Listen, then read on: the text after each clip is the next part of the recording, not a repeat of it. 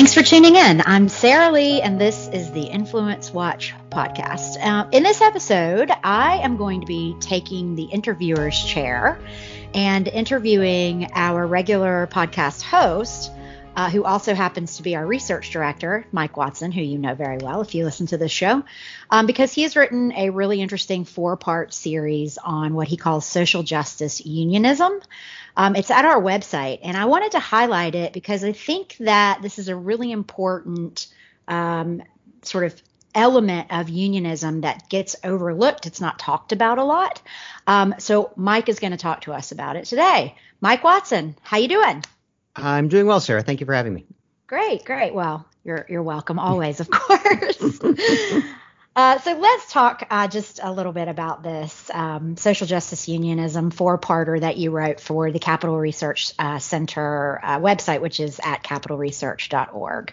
Um, the title of it is just social justice unionism, and there are four parts. You concentrate on centering race in California, pushing gun control in Montana, big labor's high times, and pushing Planned Parenthood's propaganda. Before we get into those those sort of um, pieces of it, can you broadly kind of define what social justice unionism is? Uh, well, social justice unionism isn't my term. It's okay. actually their term. It's it's a labor movement and progressive movement term for placing organized labor in a broader context of left progressive activism. So, kind of, you know, a lot of people, when they think about labor unions, they think uh, like Samuel Gompers, the legendary president of the AFL from the turn of the century, you know, purely industrial class organizations with less hours and more wages for their motto. That it's all about, you know, uh, gaining a bigger share of the spoils of capitalism for the working class uh, versus the capital class. Um, but that is not how modern labor unions operate uh, for a number of reasons. Um, things like their uh, their staffers tend to be, you know, fully um, committed left progressives on multiple issues. Uh, there's an exchange of staff between organized labor, the Democratic Party, social liberal groups, uh, democratic governments, state, local, and federal. Uh, and that leads to the seeding of, of these social justice ideas. Uh, and as a result, and, and that combines with the general decline in trade unionism over the last half century, uh, with unions themselves looking to being a firmer, more loyal participant in the broader left progressive social justice agenda as a way to accumulate favors that they can then cash in when uh, po- politicians that they're aligned with are in government. So that doesn't sound very much like what they originally started out to be, which is advocating for, you know, a group that advocates no, for a no, yeah, they wanted to advocate an, for workers. That's yeah. not an economical class organization with less hours and more wages for their motto. Right. Again, now it, Gompers. right. Now it looks like they're just, you know, it's a power. It, they're looking for power, uh, increasing their power, holding on to their power. Does that sound about right? Yeah. No. That and they and and increasing their power, holding on to their power for a broader progressive agenda, not just for more for the working class. Okay, so um, again, before we get into the pieces of this four-part series that you wrote, um, what you, you quoted Gompers, you said, that, you know, break down what his definition of how unions originally, their original intent, what were they supposed right. to do for workers? So for that, you know, the sort of history of labor unionism, you have to go all the way back to the Industrial Revolution. This fundamentally changes how people in Europe and the United States worked. It used to be you worked on a, you know, you were a farmer. Over 90% of people in 1800, I believe, were an ag- were farmers. Um, if you didn't work on a farm, you were probably either a self-employed tradesman or you know you were in a what we would today call a small business. Maybe you were a journeyman uh, working under a master craftsman. Uh, and with the industrial revolution you have now this class of industrial workers. Uh, and this makes some people like for an example the mccormick family of mccormick reaper fame uh, it makes them fantastically wealthy. And while we can look back now and say that it made the the broad middle class that we know today, uh, for the industrial workers of the time, uh, wages were low, uh, hours were long, and conditions were not great. And as part of the development of, you know, what we today call labor standards were the creation of these organizations of workers coming together uh, to advocate for themselves, uh, both in terms of political advocacy and collective bargaining. And this is from whence labor unions came. Okay, so to the extent that you can be uh, sort of unbiased about this, because I know how you feel about unions, I know very well how you feel about unions. Do you think that initially unions played a positive role? If, I mean, they, they, were... they, existed. They existed for a reason. Mm-hmm. I, you, you know, the Triangle Shirtwaist Factory fire that every labor union says is what will happen if labor unions become weaker than they are today happened, and lots of people died. And the advocacy of uh, both trade unions and independent uh, independent advocates for workers uh, have put in place standards that ensure that the odds of that happening again uh, are extremely low, even if even as the um, you know the amount of union members in the economy has declined. Uh, so no, they exi- they existed for a reason. Uh, they achieved most of their sort of widely supported goals: the 40-hour work week, uh, you know, st- a, a, standardization of safety standards in the workplace, uh, you know, the minimum wage. Uh, but the question is what happens after you have the 40 hour work week? What do you have after you have the minimum wage? What do you have after you have an overtime law? And I think that's part of where you where the social justice unionism starts. Okay, yeah, I think that that's making perfect sense to me in my head. Um, so let's talk about that then in relation to the four-part series that you wrote for our site. Um, and you know, you can pick one of these. I read them out earlier: "Centering Race in California," "Pushing Gun Control in Montana," "Big Labor's High Times," which is about the marijuana industry, and "Pushing Planned Parenthood's Propaganda." Pick one of those. Talk about how the social justice, you know, thrust of what unions are doing now actually is not in line with what they originally were supposed to be doing. I think uh, the California ballot measures, uh, all of these uh, examples of social justice unionism come from various state level ballot measures. Uh, and the most, the state that has the most prominent ballot measures is, of course, California, because one, it's an enormous state. Two, it's relatively easy to qualify a ballot measure. And three, uh, the political institutions, including organized labor, in California are all very much geared towards governance by ballot measure. And so there were two ballot measures that I focused on. Now, obviously, there are other ballot measures that were on the ballot in California that had an economic focus that you could you could squint and say, yeah, that's either labor unions protecting their own positions or you know, it is directly related to the economic interests of the mostly government worker union members. So you could uh, justify the, mo- the modern union. So you could you could squint and justify it on their own terms. Okay. Uh, there was a tax increase ballot measure. There was a ballot measure uh, that would would overturn changes to uh, labor regulation that California had put in place that basically made Uber illegal. Um, you know, obviously unions are going to be involved in those campaigns. Mm-hmm. But the two that stood out to me, and that's I write about in the piece, are I believe it was Proposition 16 uh, and Proposition 20, 25. 25. 25. Uh, 16 and 25. 16, uh, California in the 90s passed a ballot measure that prohibited California's state government from granting preferential treatment to persons on the basis of race, sex, color, ethnicity, national origin in public employment, public education, and public contracting. Effectively, this prohibits uh, uh, affirmative action on the basis of race or sex. Mm-hmm.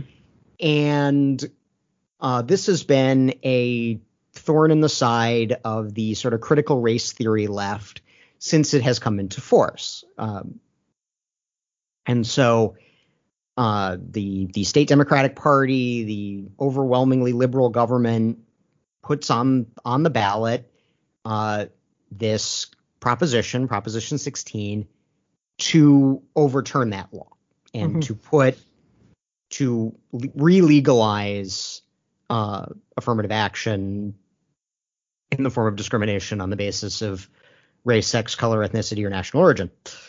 Uh, and the opponents, the defenders of the ban, were outspent many to one. I want to say it was 20, but don't quote me on that. Mm-hmm. Um, and you know, you had some of the usual suspects from uh, big liberal philanthropy. You had Quinn Delaney, uh, George Soros, uh, Microsoft, Steve Ballmer, uh, and the Netflix head's wife, uh, Patricia Quillin. Uh, they all were big contributors, but other big contributors, one of them was the State Teachers Union, mm-hmm. the California Teachers Association, which put three and a half million of the 21 million that the supporters of Proposition 16 raised.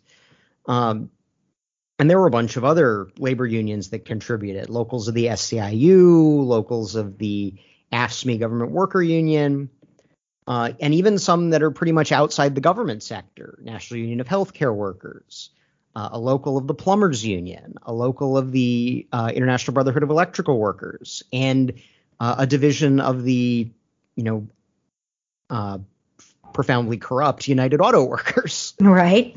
Um, and uh, despite all this support, uh, in fact, the uh, the campaign to sustain the uh, the ban on affirmative action succeeded.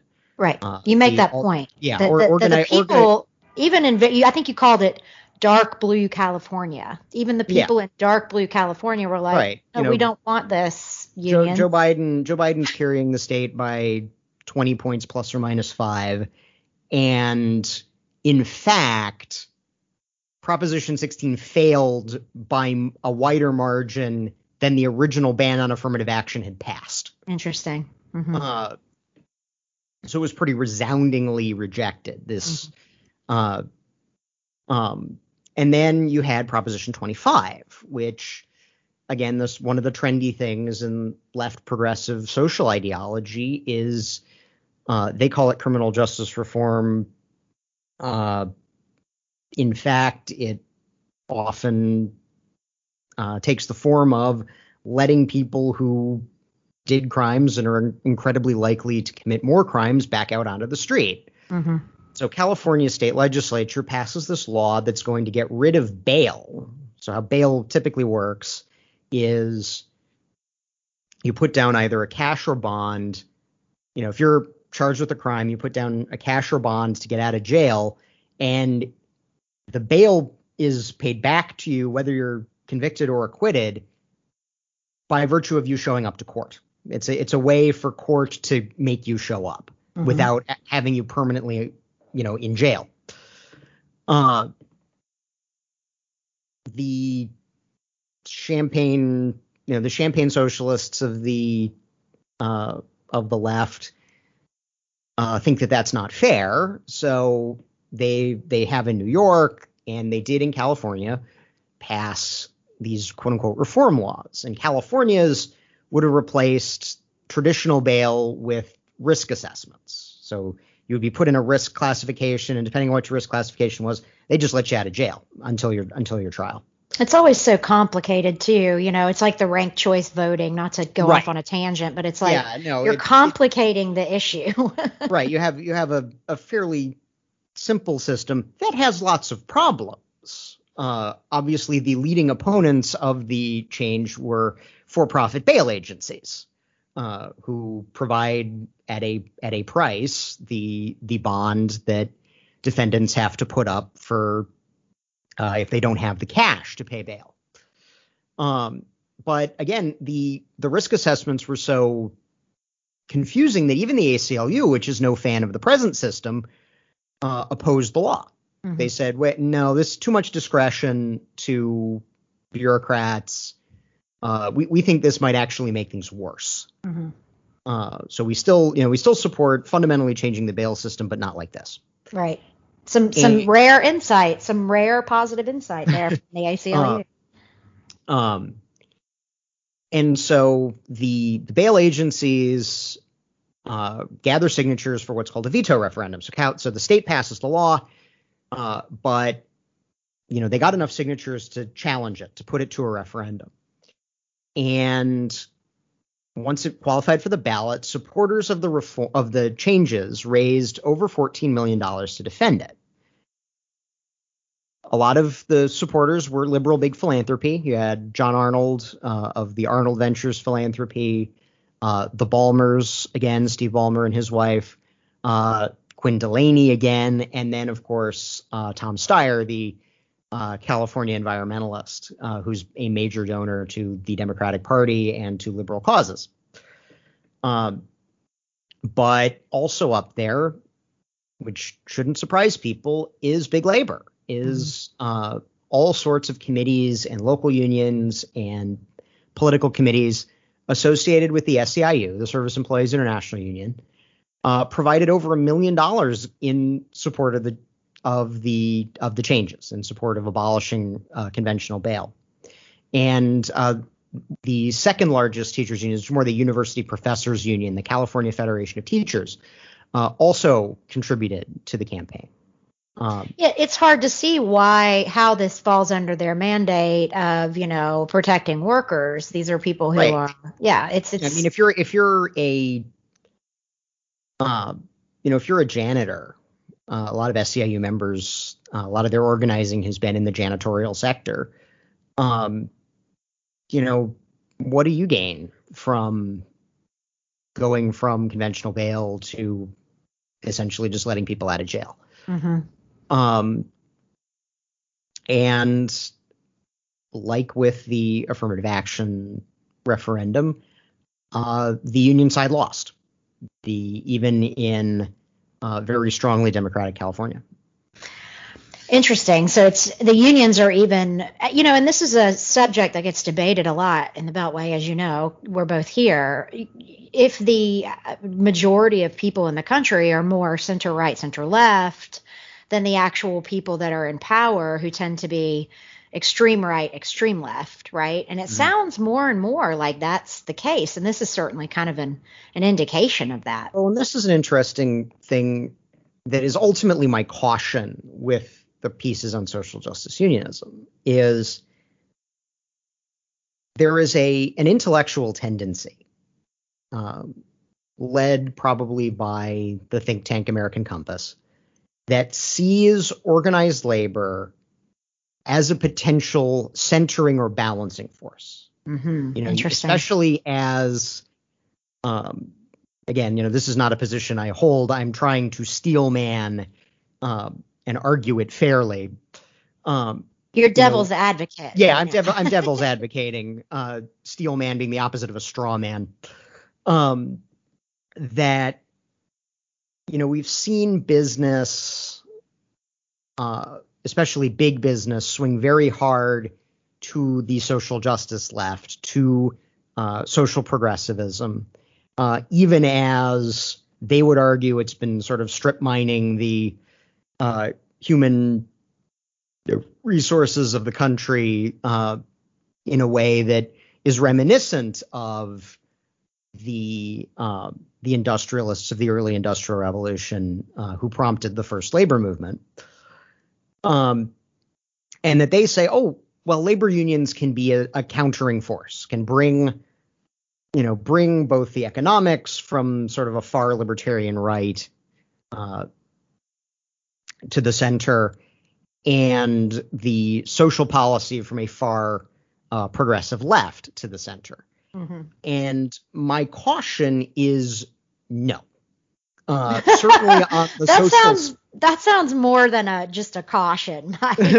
uh, the certainly on the social policy, there's no difference between Steve Ballmer and the SEIU. There's no difference between uh, big philanthropy, which is all these billionaire social progressives and their descendants, and the labor movement. And it's not like you see real dissent in the ranks. It's not like you see, oh, the Teamsters are on the, you know, they're still economically left, but they're socially right. Uh, no, you, you don't see this. There isn't, you know, everybody's in line. Where you see some public dissent, everybody points to the laborers union and versus the environmentalists over pipeline construction. Well, that's because it's a direct threat to the union members. But on every other issue, except the pipeline construction, they're simpatico. They're totally aligned. So basically, what you're saying is this, you know, and correct me if I'm wrong, this idea that, um, you know, the right, the conservative embracing unions Um, because it might bring some balance or might bring us back a little bit more toward the middle, away from the extreme poles on the right, is actually sort of a myth. It's a myth. It's an understandable myth because there are there is a lot of evidence that a lot, if not necessarily a majority of union members want that want that outcome.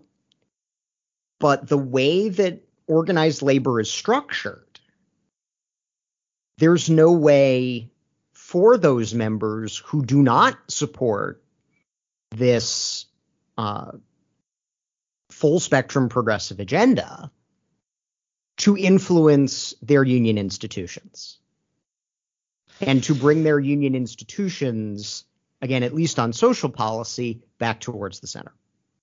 Okay, well, this is going to be, and I, and I have one more question, but this is a this is an interesting topic because I know that there have been. You mentioned American Compass.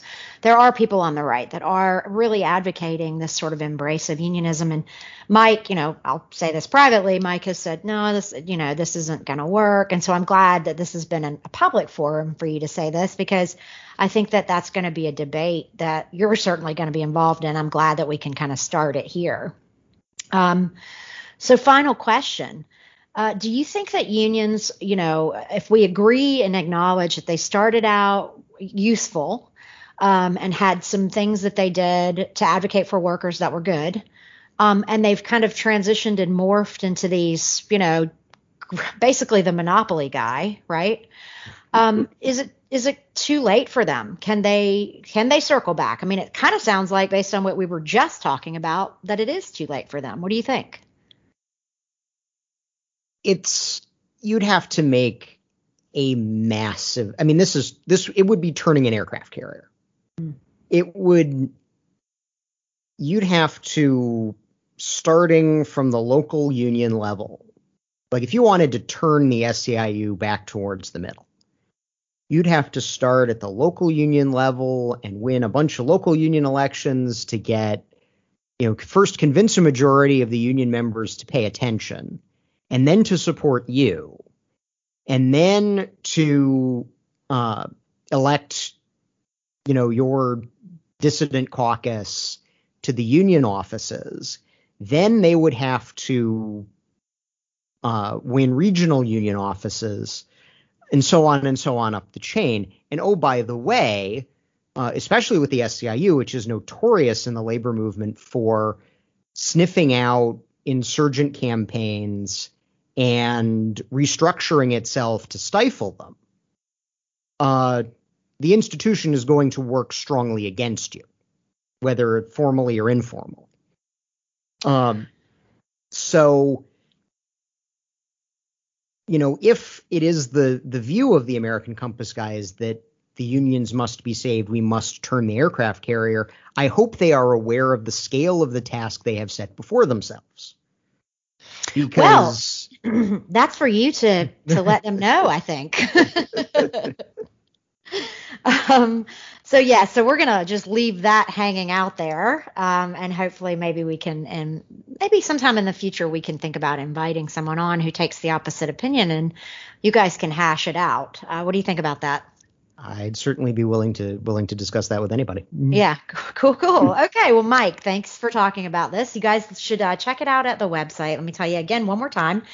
It's uh, Social Justice Unionism. It is at capitalresearch.org. Uh, Mike, what is your uh, what is your Twitter handle again? At Michael Watson DC. Right. Follow Mike on Twitter. You can also follow the Capital Research uh, account on Twitter. We're out there as well. Um, and that is our show for this week. We encourage you to subscribe on YouTube, Apple Podcasts, or Spotify. And if you have already subscribed, thank you very much. And please leave us a five star rating. We'll see you next week.